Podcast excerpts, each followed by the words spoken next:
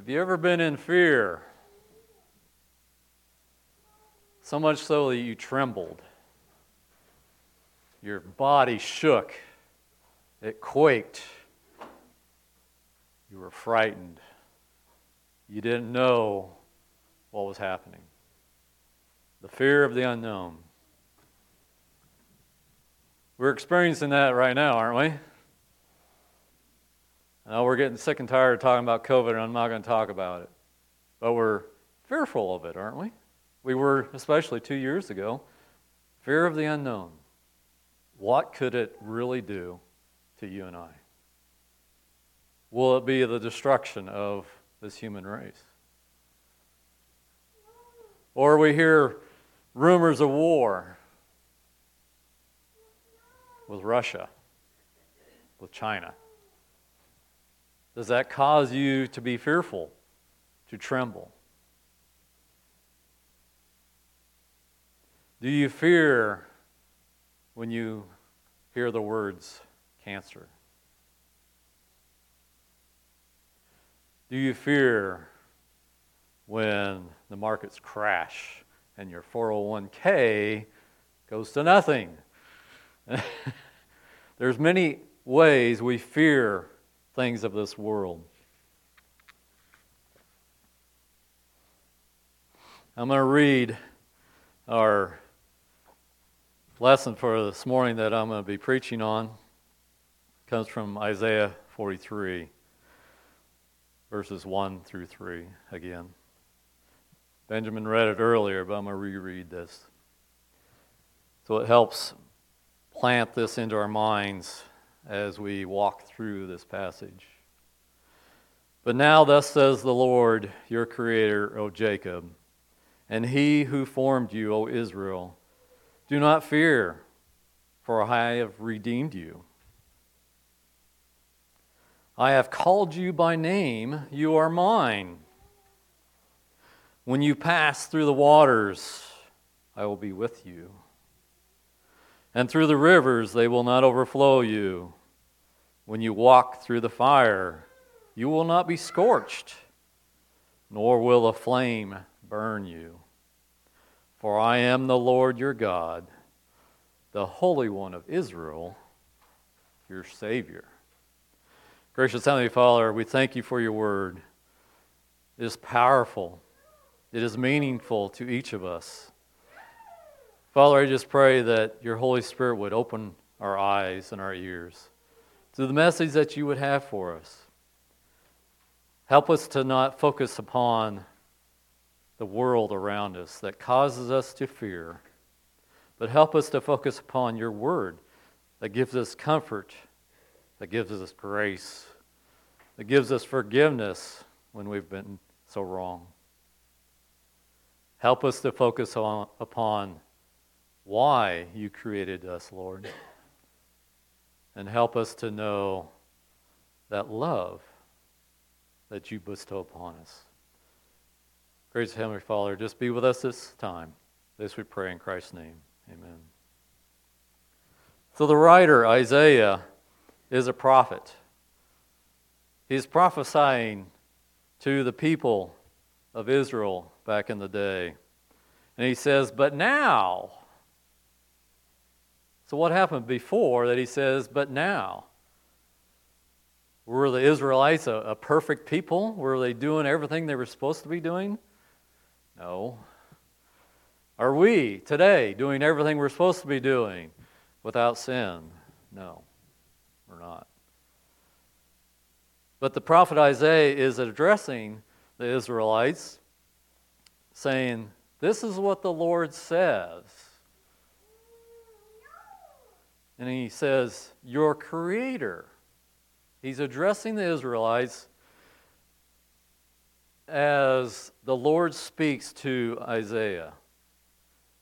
And Isaiah says, This message is from your creator. Now we can think of several passages of the creator. We can think of Genesis uh, 1 in the beginning, God created the heavens and the earth. Verse 6 Let there be an expanse in the midst of the waters. In verse 9 of Genesis 1, let there be dry land appear, and let the earth sprout with vegetation. Verse 14, let there be light in the expanse of the heavens. And he created the sun and the stars the sun for light during the day, the stars for us to follow by night. Verse 20 let, there, let the waters teem with swarms of living creatures. Let there be birds of the air. Let, they, let them be fruitful and multiply. And it was. And it happened. There was nothing before. God just through His Word, reveals the physical. Verse 24 Let the earth bring forth living creatures, cattle, creeping things. We don't like creepy things. Um, beasts of the earth. Sometimes those cause us fear. But He created them. In verse 26, says, Let us make man in our image and according to our likeness, and let them rule over the fish of the sea, and over the birds of the sky, and over the cattle, and over all the earth. And he created male and female. And what did he say? It is good. God was pleased with what he had done, what he had created. It was good. And it was good, it was perfect. But there was a problem that happened.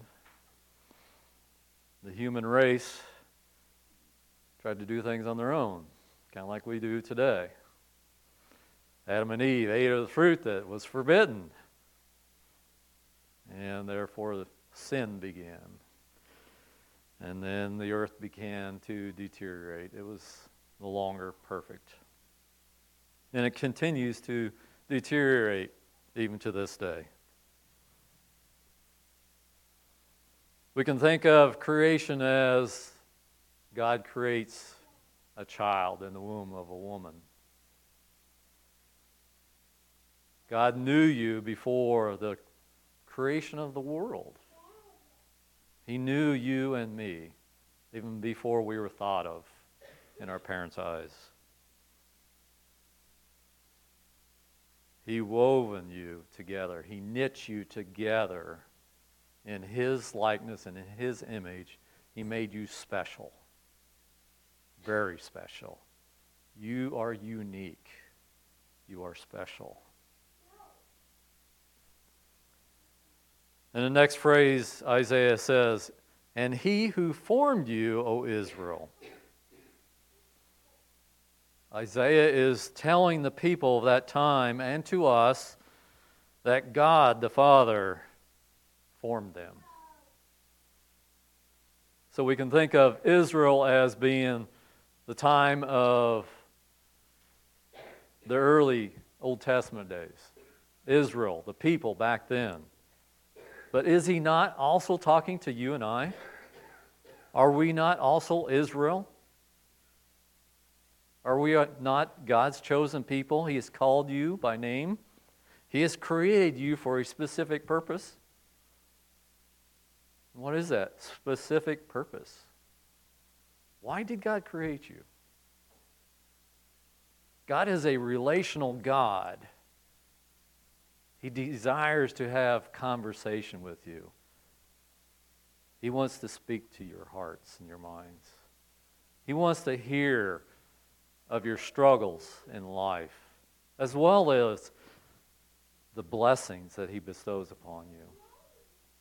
He wants us to be grateful for what He is doing in your lives.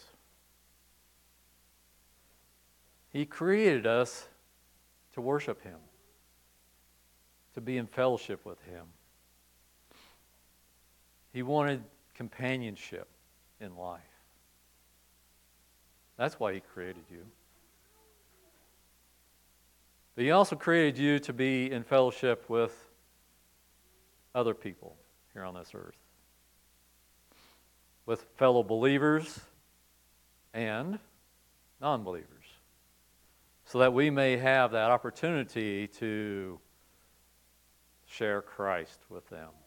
Share that joy, that excitement that is found in our hearts and our minds. And we find that in God's Word.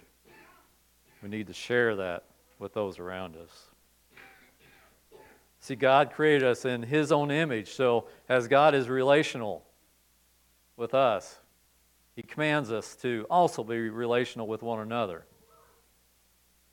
to love one another, to care for one another, to encourage one another, to be there for one another in our difficult times. Just as God is there for us, we are to be there for one another. I have called you by name, it says here. You are mine. He has specifically called you, He has called me.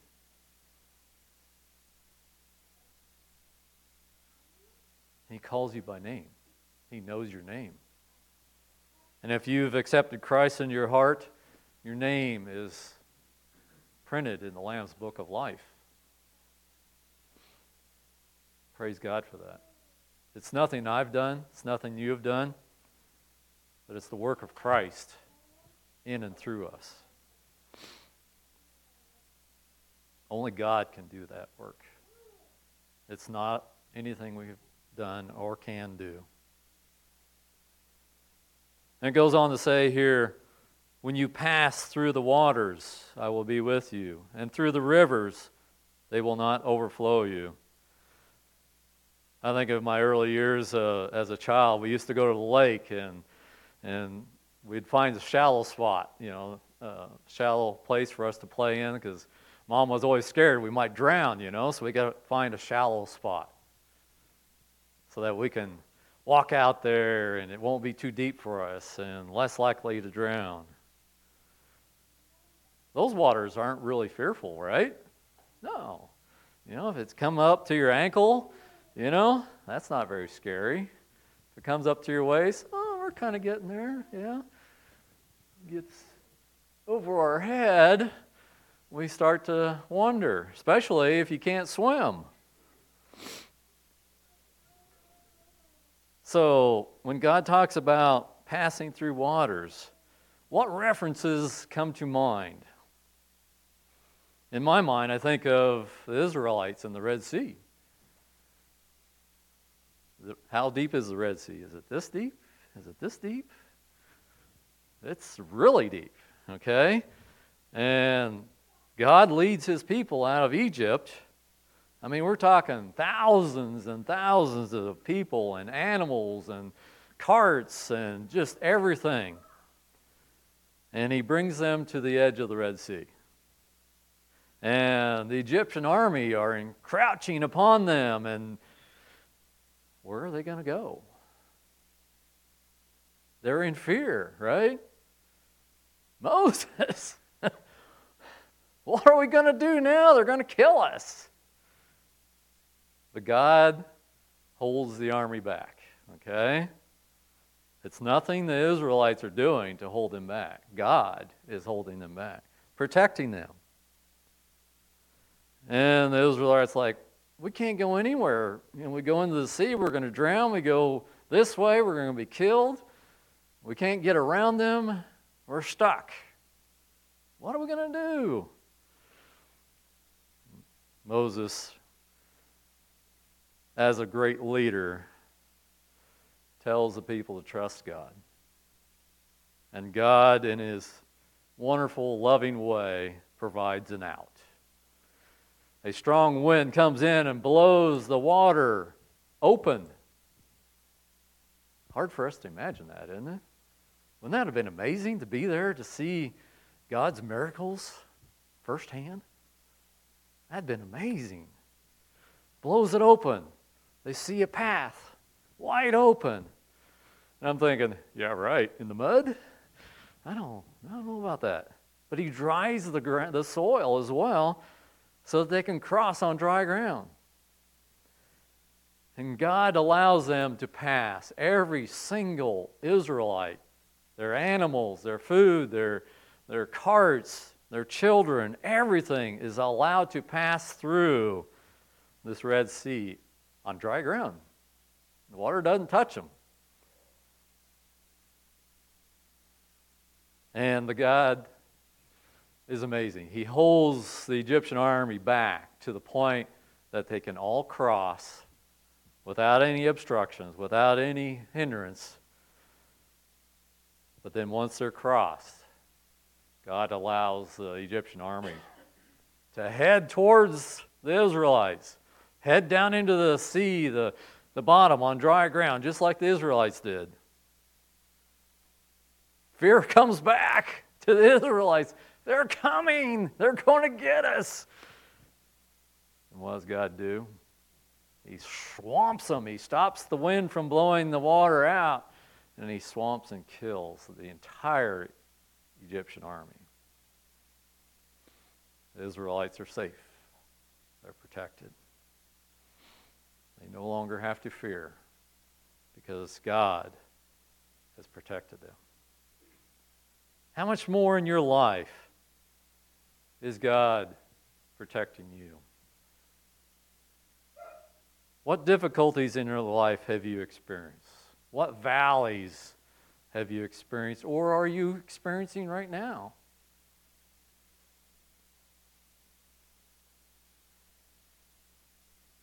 Are you trusting God? Do you see His hand of protection upon you? Do you feel His presence? Are you in His Word, knowing and trusting His will for your life? Because He is. That's why it's so important to be in His Word on a regular basis so that He can speak to us, so that He can love us and encourage us along the way. And that's why it's so important for each of us to gather together as fellow believers to share our difficulties in life so we can cry on one, one, one another's shoulders. And we can comfort one another to help each other get through this life. Because it's far from perfect. I'm far from perfect, and I need encouragement, and I know you do too. So let's comfort one another as we go through life. An amazing psalm that you all know, Psalm 23. And I'm just going to read it for you. Um, sure enough, I try and do it from memory, I'll mess it up. The Lord is my shepherd, I shall not want. He makes me lie down in green pastures. He leads me beside quiet waters. He restores my soul. He guides me in the paths of righteousness for his namesake. Yea, even though I walk through the valley of the shadow of death, I will fear no evil, for you are with me. Your rod and your staff, they comfort me. You prepare a table before me in the presence of my enemies. You have anointed my head with oil.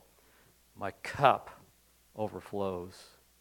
Surely goodness and loving kindness will follow me all the days of my life. And I will dwell in the house of the Lord forever. Forever. Isn't that wonderful passage? It's very comforting. What a blessing that, that psalm is that, that David wrote for us.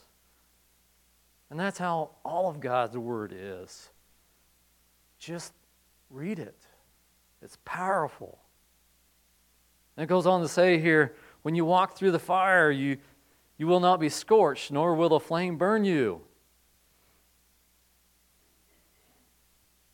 What comes to mind there? Daniel? Three, Shadrach, Meshach, and Abednego. Three brave individuals who love God.